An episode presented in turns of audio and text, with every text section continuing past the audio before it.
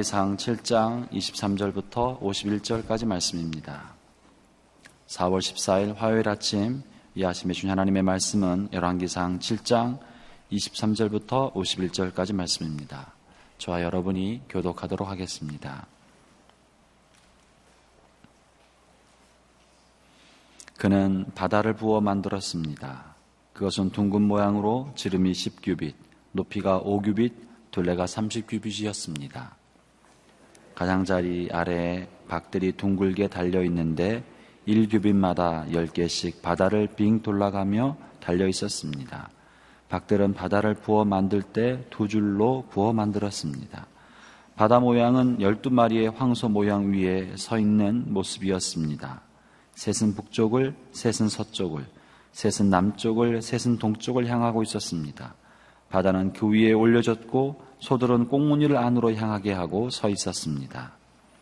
그 두께는 한 뼘 너비만 했고 그 가장자리는 잔의 가장자리 같이 백합화 모양을 따서 만들었습니다. 그 바다에 이천 밭이 담길만 했습니다. 그는 또한 청동으로 열 개의 받침대를 만들었는데 각각 길이가 4규빗, 넓이가 4규빗, 높이가 3규빗이었습니다. 받침대는 이런 식으로 만들었습니다. 받침대에는 테두리가 있었고 그 테두리는 틀 사이에 있었습니다. 틀 사이에 있는 테두리 안에는 테두리에는 사자, 황소 그룹 그룹들이 있었고 사자와 황소 위아래로는 화환 모양이었습니다. 그리고 각 받침대에는 바퀴 네 개와 청동판이 달렸고 그 네 귀퉁이에는 밑받침대가 달렸습니다. 물대야 아래에는 각 화환 옆으로 부어 만든 밑받침대가 있었습니다. 기둥머리 입구에는 안으로 안에서 위로 1규빗이었습니다.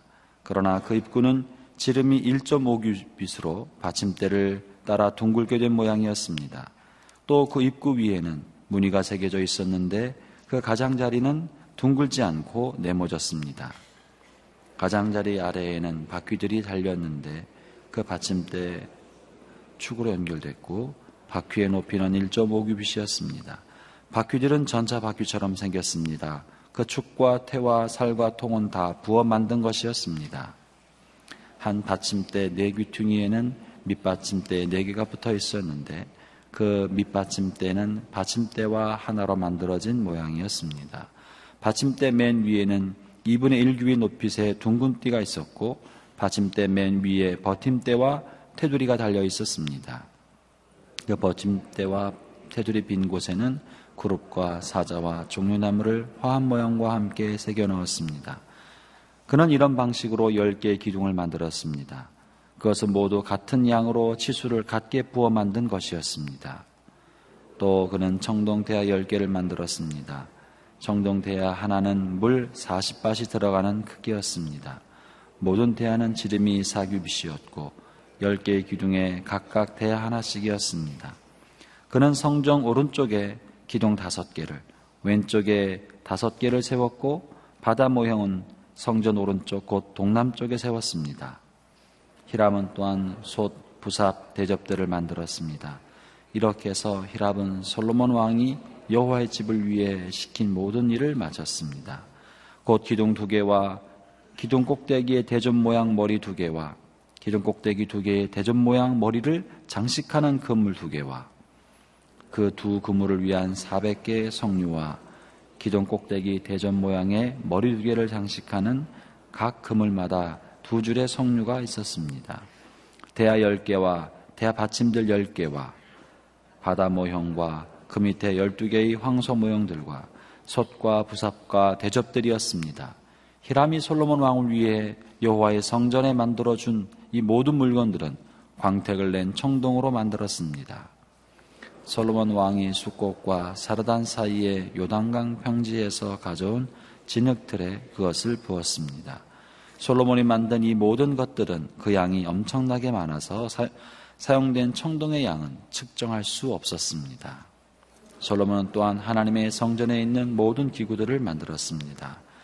금재단과 진설병을 두는 금상들과 등잔들 등 등잔대들 그 지성소 앞에 오른쪽과 왼쪽에 각각 다섯 개의 순금 등잔대들과 순꽃 금꽃과 등잔과 불집게들 순금 대야들, 불집게들, 대접들, 접시들, 향로들, 안쪽 방곧 지성소의 문과 성전의 현관문에 다는 금 돌적이들이었습니다. 같이 읽겠습니다. 솔로몬 왕은 여호와의 성전을 위해 한 모든 일이 끝나자 자기 아버지 다윗이 바친 물건들 곧 은과 금과 기구들을 안으로 들여 여호와의 성전 창고에 두었습니다. 아멘. 이제 본문의 말씀으로 이교 목사님께서 말씀을 증언하시겠습니다.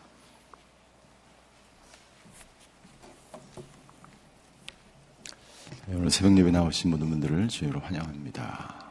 하나님은 모세에게 성막을 어떻게 만들어야 되는지 자세하게 알려주셨습니다. 이스라엘 백성이 광야에 있을 때는 움직이는 조립식 성막에서 제사를 지냈고 하나님의 임재의 상징으로 어, 성막이 옮겨가는 곳마다 아, 이스라엘 백성들은 하나님의 임재가 함께 했음을 경험할 수 있었습니다. 하나님은 다윗에게 성전의 모형을 말씀해 주셨습니다. 아, 더 이상 이스라엘 백성들은 아, 옮겨 다닐 필요가 없었기 때문에 고정되어 있는 성전에서 하나님께 제사를 드렸고 이제 그 성전은 예수님이 오신 이후에 교회 보이는 건물이 아니요 교회로서 그 의미가 아, 바뀌게 되었습니다. 그래서 사도 바울은 고린도전서 3장 16절에 이렇게 증거하고 있습니다. 너희는 너희가 하나님의 성전인 것과 하나님의 성령이 너희 안에 계시는 것을 알지 못하느냐. 아, 점점 성막과 성전에서 교회에서 그리고 우리 자신이 성전임을 사도 바울은 말하고 있습니다.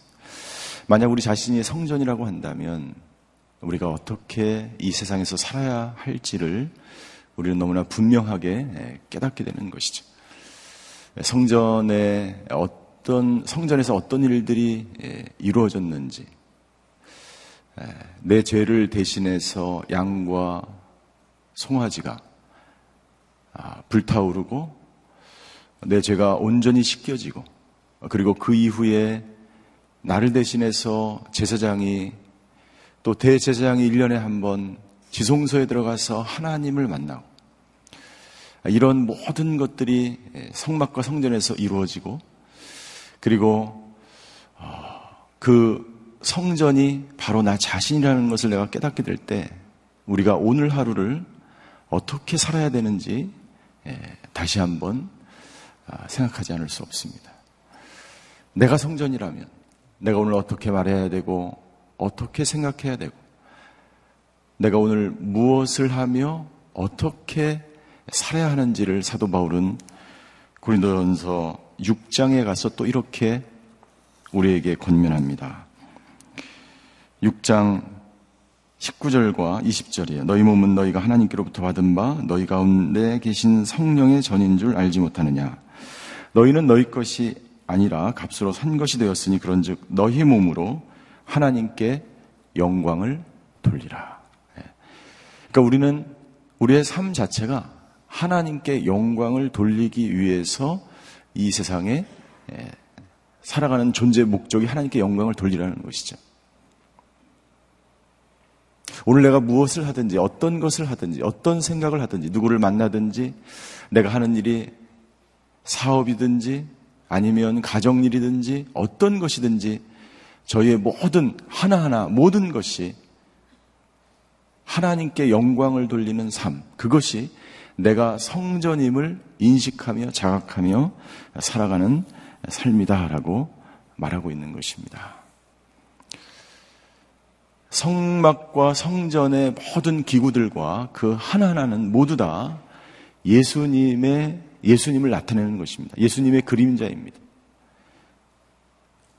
출애굽기의 성막을 통해서 그 성막의 모든 것들, 기구 하나, 예, 모든 것들이 예수님을 예표하는 것이고 성전도 똑같습니다. 성막과 성전이 다르지 않습니다. 다르다면 좀 크기가 좀 다를 뿐이죠. 오늘 저희가 읽은 본문에 보면 성전에 관한 이야기가 계속해서 나타나고 있습니다. 특별히 23절에 보면 성막에 없었던 한 기구가 물건이 등장하는데 그것은 바다였습니다. 23절 보시겠습니다. 그는 바다를 보어 만들었습니다. 히람이 만든 거죠. 그것은 둥근 모양으로 지름이 10규빗, 높이가 5규빗, 둘레가 30규빗이었습니다. 이 바다는요, 큰 대야라고 생각하면 됩니다. 엄청나게 지름만 5m가 되는 거죠. 그러니까 굉장히 큰 바다가 성전 오른편에 놓여져 있습니다. 약인과 보아스 두 기둥이 있고 어, 물 두멍이 자그만 대야가 오른쪽 왼쪽에 다섯 개씩 있고 그리고 큰 바다가 성막에 있지 않았던 큰 대야와 같은 것이 놓여져 있습니다. 이 바다의 기능은 이 바다는 그야말로 넓은 너무나 넓었기 때문에 그야말로 바다 우리가 생각하는 갈매기가 날아드는 그런 바다라는 이름으로 명칭되었던 것이죠. 이 바다는 날마다 아, 제사장들에 의해서 어, 이 바다에 물이 가득 채워져 있었는데 이 바다는 제사장과 레인들이 자기의 몸을 씻는데 전적으로 사용됐습니다. 성막에서는 물두멍이 그 기능의 역할을 했다면 성전에서는 이 바다가 제사장들의 몸을 씻기는 그런 역할을 했던 것이죠. 즉, 이 바다는요, 하나님께 나아가는 자는 누구든지 자기의 몸을 정결케 하고 깨끗게 한 이후에 하나님의 성전에 나아갈 수 있다는 것을 말하는 것입니다. 또 다시 말씀드리면 인간은 스스로 자기의 몸을 씻을 수 없죠. 인간은 죄의 문제를 자기 스스로 해결할 수 없죠. 그렇기 때문에 이 바다는 우리의 죄를 씻어 주시는 예수 그리스도의 보혈을 상징하는 것입니다. 우리의 죄를 씻기시는 그 예수 그리스도의 넓은 바다. 그래서 예배소서 1장 7절에 보면 이렇게 기록되어 있습니다. 우리 한번 같이 자막을 보면서 읽겠습니다. 시작. 그리스도 안에서 우리는 하나님의 은혜의 풍성함을 따라 그분의 피로 구속, 곧 죄 사함을 얻었습니다. 예수 그리스도의 피로. 근데 그 피는요, 하나님의 풍성한 은혜로, 풍성한 은혜로, 풍성한 은혜를 따라 우리가 구속, 곧 죄 사함을 받았다는 것입니다. 예수님의 죄 사하심, 저와 여러분들의 모든 죄를 씻기시는 그 사하시는 예수 그리스도의 보혈은 큰 바다처럼 우리의 모든 죄를 씻기고도 남는 하나님의 풍성한 은혜를 이 바다는 표현하고 있는 것입니다. 이 바다의 규모가 얼마나 큰지에 대해서 25절에 기록, 26절에 기록되어 있는데요. 먼저 25절에 보시면 바다를 받치고 있는 받침대를 설명하고 있습니다. 25절입니다. 바다 모형은 12마리의 황소 모형 위에 서 있었습니다. 그리고 이 황소는 동서남북으로 세 마리씩 이렇게 뻗어 있었습니다.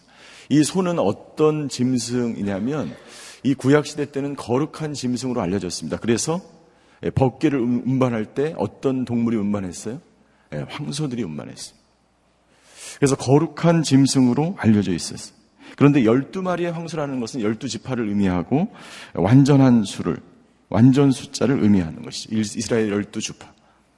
그러니까 하나님의 보혈의 속죄의 이 사역, 이 보혈, 십자가에서 우리를 위해서 흘리신 그 보혈의 사역을 예, 황소들이, 이 황소는 구약시대 때 거룩한 짐승으로서 순종과 헌신과 충성과 이런 것들을 상징하는 거죠. 이 황소는 바로 무엇을 의미하냐면 성도들의 믿음을 말하는 것입니다. 성전이 하나님의 교회가 되었죠. 교회 안에서 충성스럽고 순종하는 헌신하는 성도들의 믿음을 통해서 하나님의 속죄 사역은 온전하게 이루어진다는 것을 아, 보여주고 있는 것입니다. 이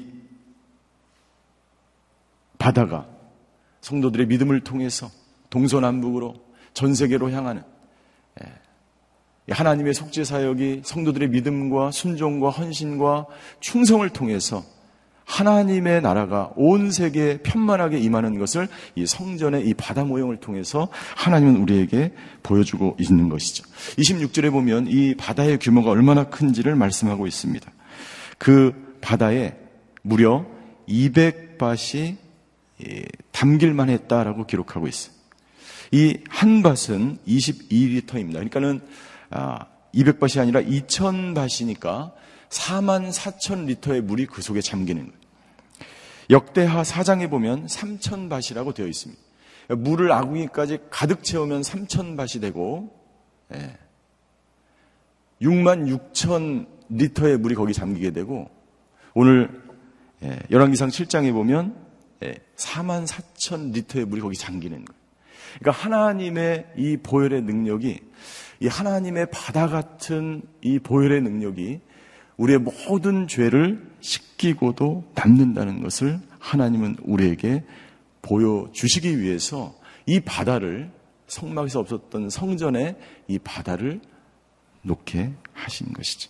하나님의 은혜, 하나님의 보혈. 예수 그리스도께서 저와 여러분들을 위해서 십자가에서 흘리신 그 보혈은 우리의 모든 죄를 씻기고도 남는 풍성한 그 보혈임을 믿습니다. 따라서 여러분들 우리가 계속해서 우리 안에 죄책감이나 수치심이나 죄의식이나 거절감이나 죄로 인해서 생긴 고통이나 그 모든 것을 다 씻기고도 남는 주의 보혈이 됨을 믿습니다. 오늘 우리 가운데 여전히 죄로 인해서 힘들고 어려운 사람이 있다면 그 죄가 아무리 흉악하고 끔찍한 죄일지라도 모든 죄는 그 성전에서 성막에서 다 불타 없어진 것처럼 그 하나님의 바다에서 우리의 모든 죄는 다 씻겨 내려졌음을 믿으시기를 주임으로 축원합니다. 그 힘과 능력을 가지고 오늘 살아가는 거예요. 내 자신을 생각하면 죄인이죠. 부족하죠. 날마다 쓰러지고 날마다 죄를 짓고 날마다 내 힘으로는 어찌할 수 없는 하루하루를 우리는 살아가는 존재입니다. 그러나 그 성전을 묵상하며 성전을 생각하며 예수 그리스도의 피 흘리심을 생각하며 바다와 같은 그 하나님의 하늘을 두루마리 삼고 바다를 먹물 삼아도 하나님이 우리를 위해서 행하신 예수 그리스도의 십자가의 보혈을 우리가 생각할 때마다 다시 일어나서 그 보혈을 의지하여 오늘 하루도 살아가시는 저와 여러분들이 되시기를 주임으로 축원합니다. 그래서 그 예수님이 나를 위해서 시키신 그 보혈을 생각할 때마다 우리는 날마다 예, 우리 안에서 생수의 강이 흘러 넘치 생명의 강이 흘러 넘치는 그래서 계시록에 보면 거기에는 또 하나의 유리 바다가 있었어요. 생명수가 거기서부터 흘러나와서 하나님의 보좌에서 생명수가 흘러나와서 모든 모든 사방을 적신다 그랬어요. 그것은 하늘에서뿐만 아니라 이 땅에서도 저와 여러분들의 모든 삶과 모든 우리가 다니는 곳, 만지는 곳마다 우리가 충성스러운 종이 되어서 하나님의 나라의 사역을 하는 모든 곳곳마다 하나님의 생명의 생수가 흘러 넘치게 될 줄 믿습니다. 그래서 예수님은 말씀하셨어요. 요한복음 7장 38절 누구든지 나를 믿는 사람마다 성경의 말씀대로 생수의 강이 그 배에서 흘러 나올 것이다. 성전인 우리 가운데서 예수님이 오신 이후에 우리 가운데서 생수가 흘러 넘치는 거예요. 생수가 흘러 넘칠 때마다 하나님의 영광이 저 여러분들의 가는 곳마다 드러나는 것이죠. 27절부터 우리가 보시면 39절까지 아, 물두멍에 관한 아, 기사가 나와 있습니다. 27절에는 물두멍에 그는 또한 청동으로 10개 받침대, 물두멍의 받침대를 말하는 것입니다. 오른쪽에 5개, 왼쪽에 5개의 물두멍을 만들게 됩니다. 38절로 가시면 그는 청동대야 10개를 만들었습니다. 라고 기록되어 있습니다.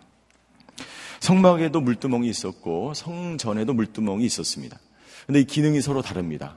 이 성막의 물두멍은 제사장을 제사장이 레인과 제사장들을 씻는 그런 물이 그 안에 들어 있었다면 성전의 물두멍은 재물의 재물을 깨끗게 씻는 기능을 했어요. 그래서 거기는 바퀴가 달려 있고 10개의 물두멍들이 예, 이제 제사장은 이 바다에서 씻기 때문에 물두멍에서 씻는 게 아니라 물두멍은 예, 제사에 드려지는 재물을 씻는 데 사용했어요. 거기에 사방에 바퀴가 달려 있어서 재물을 돌아가면서 언제든지 손쉽게 씻을 수 있도록 아, 제작이 되었죠. 이 물두멍은요, 청동으로 되어 있었습니다. 노트로 어, 되어 있었습니다. 이 물두멍은 바로 예수님을 또한 상징하는 것입니다. 화목 제물이 되어서 이 땅 가운데 오신 예수 그리스도. 이 물두멍은 노수로 되어 있는데 이 노수는 바로 십자가, 우리의 죄를 대신해서 십자가를 지신 예수 그리스도를 상징하는 것이죠. 열 개의 물두멍. 예. 우리의 모든 죄를 씻기시는 이 물두멍에서 번제들이 번제물들이 제물들이 씻겨져 나갈 때 예, 피가 이 물두멍마다 이 제물이 죽은 예, 이 가축의 이 죽은 이 짐승의 이 죽은 피들이 그곳에서 깨끗하게 씻어지는 역할을 했죠. 예수님께서 십자가에서 옆구리에 창에 찔리시고 손과 발에 창에 찔리실 때에 못에 찔리실 때에 그 보혈이 우리의 죄를 씻기 위해서 흘러내렸던 것처럼 우리의 죄를 씻기 위해서 예수 그리스도가 돌아가셨던 것처럼 이 물두멍에서 모든 재물들의 피가 깨끗하게 씻겨져 내려갔던 것이다. 근데 이 물두멍에는요, 모양들이 새겨져 있다라고 기록되어 있습니다. 29절에 보니까 이렇게 기록하고 있습니다. 틀 사이에는 테두리에는 사자와 황소와 그룹들이 있었고 사자와 황소 위아래로는 화한 모양이 있었습니다. 물, 이 성전은 하나하나 하나님께서 굉장히 자세하게 성막도 마찬가지지만 굉장히 자세하게 지식하시고 지시하시고 그 하나하나의 굉장한 의미들이 다 아, 있었습니다. 상징들이 있었습니다. 여러분들 이 사자와 소와 구룹과 화환들은 모두 다 예수님을 상징하는 것입니다.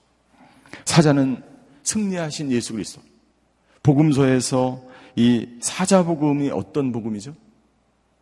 마태복음을 우리가 사자복음이라고 이야기합니다. 사자는 왕으로 보통 짐승 중에 왕으로 나타내고 있습니다. 마태복음은 바로 왕으로 오신 예수 그리스도를 마태가 기록하고 있기 때문에 마태복음을 우리가 사자복음이라고 이야기하죠. 그리고 황소의 이 문양이 거기 그려져 있었습니다. 이 소는 종으로 오신 예수 그리스도, 순종의 종으로 오신 예수 그리스도, 즉 마가복음을 우리가 송아지 복음이다라고 말하죠. 이 그룹과 그룹의 천사들, 하나님의 아들, 인자, 인자로 오신 예수 그리스도, 누가복음을 상징하는 것이고요. 이 화환은 영광스러운 화환, 쓰신 요한복음을 나타내는 것입니다. 이 성전의 기구 하나하나가 바로 예수님을 상징하고 의미하고 있는 것이죠. 48절부터 50절까지의 말씀은 성전의 기구들에 대해서 기록하고 있습니다.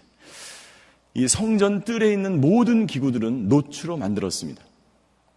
그러나 성전 안에 있는 모든 기구들은 금으로 제작되어 있습니다. 모든 것이.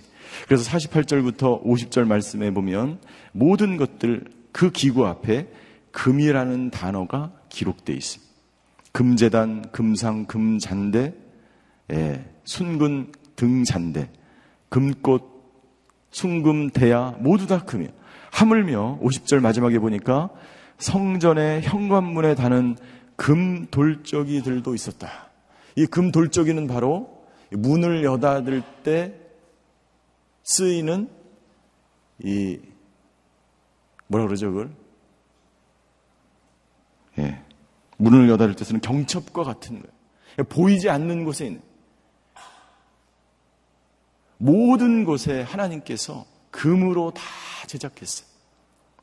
이것은 무슨, 무슨 말이냐면 첫 번째 솔로몬이 솔로몬이 최선을 다해서 성전을 건축했다는 하나님의 나라를 위해서 최선을 다해서 마치 황소처럼 하나님의 나라를 건축해 나갔다는 두 번째 보이지 않는 부분도 소홀히 하지 않았다는 사람은요, 보통 보이지 않으면 신경을 쓰지 않습니다. 보이지 않는 곳에 먼지가 가득 차 있지 않습니까? 그러나 하나님은 보이지 않는 곳, 하나님은 저와 여러분들의 모든 것 하나하나 모든 곳에 모든 것을 감찰하시고 보시고 우리를 구원하시고 우리를 시키시고 우리를 새롭게 하셔서 하나님의 나라를 이루어가는 것을 말하고 있는 것이죠. 이 금으로 만들어졌다는 것은 예, 하나님을 영광스럽게 하는 성도의 믿음을 상징하고 있는 것입니다. 그래서 베드로전서 1장 7절에 베드로 사도는 이렇게 우리에게 증거합니다. 베드로전서 1장 7절을 우리 한번 같이 읽겠습니다. 시작. 그것은 여러분이 당하는 믿음의 시련이 불로 단련해도 없어질 금보다 더 귀해 예수 그리스도께서 나타나실 때 칭찬과 영광과 존귀를 얻게 하려는 것입니다. 성전된 우리가 교회가 되어서 우리가 해야 될 역할이 뭐라고 그랬습니까? 고린도전서 6장 20절에 하나님께 영광을 돌리는 것이라고 그랬어요. 근데 무엇을 통해서? 우리의 믿음을 통해서 하나님께 영광 받지. 우리의 믿음은 언제 드러납니까? 시련이 오고 고난이 올 때 비로소 우리의 믿음이 거예요. 우리가 믿음의 시련이 믿음의 시련 가운데서 우리의 믿음이 정금처럼 단련되어질 때에 하나님은 우리를 존귀케 하시고 우리를 영광스럽게 하시고 우리를 칭찬하신다라고 말하고 있습니다. 사랑하는 성도 여러분들, 성전된 우리가 오늘 하루 어떤 시련과 어떤 고난과 어떤 상황 가운데서도 빛나는 금처럼 빛나는 믿음을 가지고 승리하시는 하루가 되시기를 주임으로 축원합니다. 그것이 성전된 우리의 의무와 임무인 줄 믿습니다. 그때 우리는 하나님으로부터 칭찬을 받고 그때 우리는 성전된 우리는 하나님께 영광 돌리는 삶을 살아가게 되는 것입니다. 하나님은 우리의 믿음이 금처럼 빛나기를 원하십니다. 어떤 고난과 시련이 와도 그때 믿음을 잃지 않을 때 초대교회 모든 제자들이 사도들이 성도들이 그 모든 시련과 어려움과 핍박을 이겨 나갔을 때에 그의 믿음이 보석처럼 빛났던 것과 똑같은 것이죠. 성전의 모든 공사가 완공되었습니다. 51절 솔로몬 왕은 여호와의 성전을 위해 한 모든 일이 끝나자 자기 아버지 다윗이 바친 물건들 곧 음과 금과 기구들을 성전 안으로 들여 이 성전 안은 성전의 창고, 성전의 곳간을 말하는 것입니다. 안으로 성전의 여호와 성전의 창고에 두었습니다.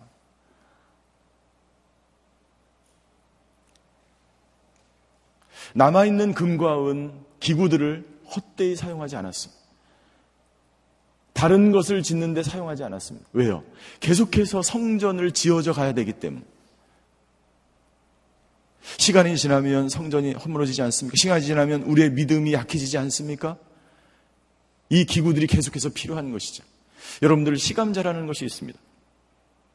농부들은요, 이 시감자를 절대로 먹지 않습니다. 어떤 일이 있어도 굶어 죽어도 먹지 않습니다. 왜요?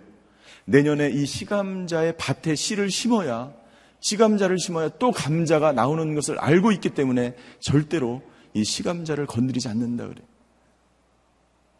사랑하는 성도 여러분들, 저와 여러분들의 창고에 무엇이 들어 있습니까? 저와 여러분들의 믿음의 창고에 어떤 것이 들어 있습니까?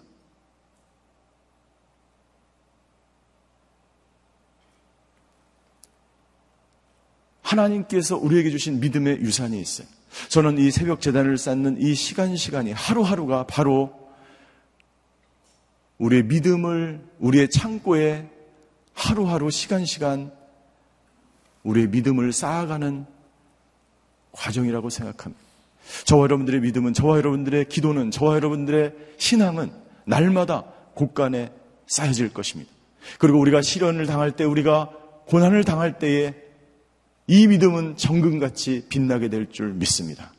여러분들의 곳간에 날마다 이 시감자가, 이 믿음이 날마다 하루하루 채워져 나가게 되시기를 주님의 이름으로 축원합니다. 그래서 오늘 그 믿음으로 성전된 우리가 하나님의 영광을 위해서 살아가시는 하루가 되시기를 주님의 이름으로 축원합니다.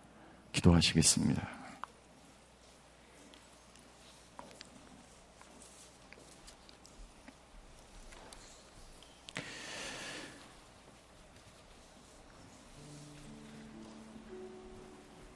그런즉 너희 몸으로 하나님께 영광을 돌리라라고 성전된 우리에게 사도 바울은 권면합니다.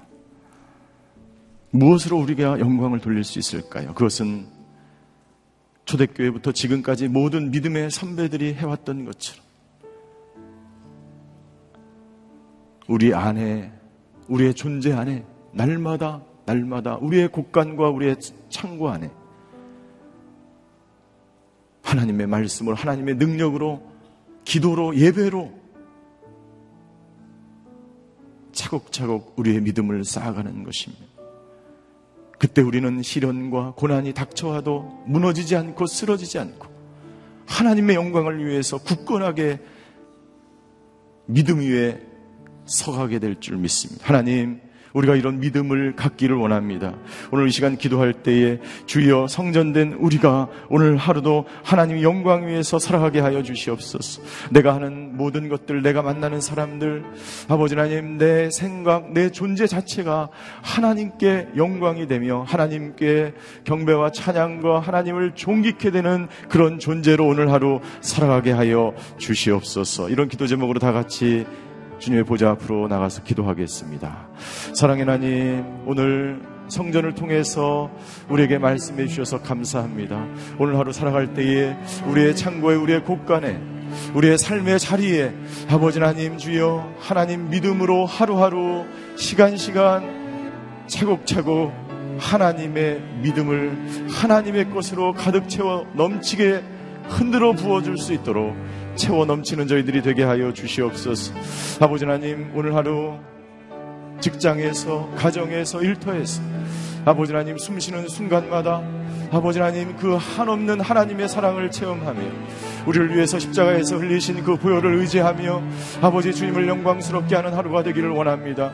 아버지 내가 말하는 것, 내가 생각하는 것, 내가 가는 곳, 내가 밟는 땅, 아버지랑 있는 곳곳마다 오늘 하루 아버지 하나님 주여 그 모든 것이 하나님께 영광이 되어 내가 성전인 것과 하나님의 성령이 내 안에 거신 것을 날마다 확인하며 살아가는 저희가 되게 하여 주시옵소서. 나는 부족하고 나는 죄인이며 나는 연약하나 우리를 의인 되시고 우리를 새롭게 하시고 우리를 영광스럽게 창조하신 것처럼 그 창조의 목적대로 오늘 하루도 살아가는 저희들 되게 하여 주시옵소서. 사랑의 하나님, 예수님을 이 땅 가운데 보내주셔서 보혈의 피로 우리를 정결케 해주셔서 감사합니다. 아버지 하나님 오늘 내가 성전인 것과 하나님의 성령이 내 안에 계신 것을 날마다 확인하며 오늘 하루 나의 모든 삶의 자리에서 하나님께 영광 돌리는 인생이 되게 하여 주시옵소서. 지금은 우리 주 예수 그리스도의 은혜와 하나님의 극진하신 사랑과 성령님의 감화 교통하심의 역사가 오늘 성전된 우리가 하나님께 영광 돌리기로 결단함. 오늘 나의 모든 삶 속에서 하나님의 임재와 하나님의 영광을 바라보며 그렇게 살아가기로 결단하는 이 자리에 머리 숙이신 모든 성도님들 머리 위 그의 가정과 자녀와 일터 위에 이제로부터 영원히 함께 계시기를 간절히 축원하옵나이다. 아멘.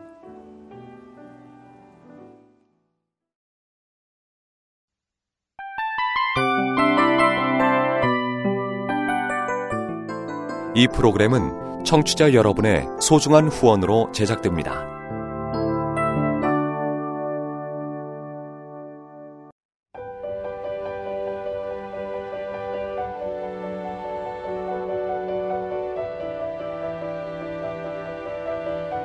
세상에는 수많은 교회들이 있지만 더 깊이 있는 말씀 강해를 찾기 위해 크기로만 교회를 선정하지 않습니다. 보다 좋은 영적 콘텐츠를 더 많이 나누기 위해 방송비를 받지 않습니다.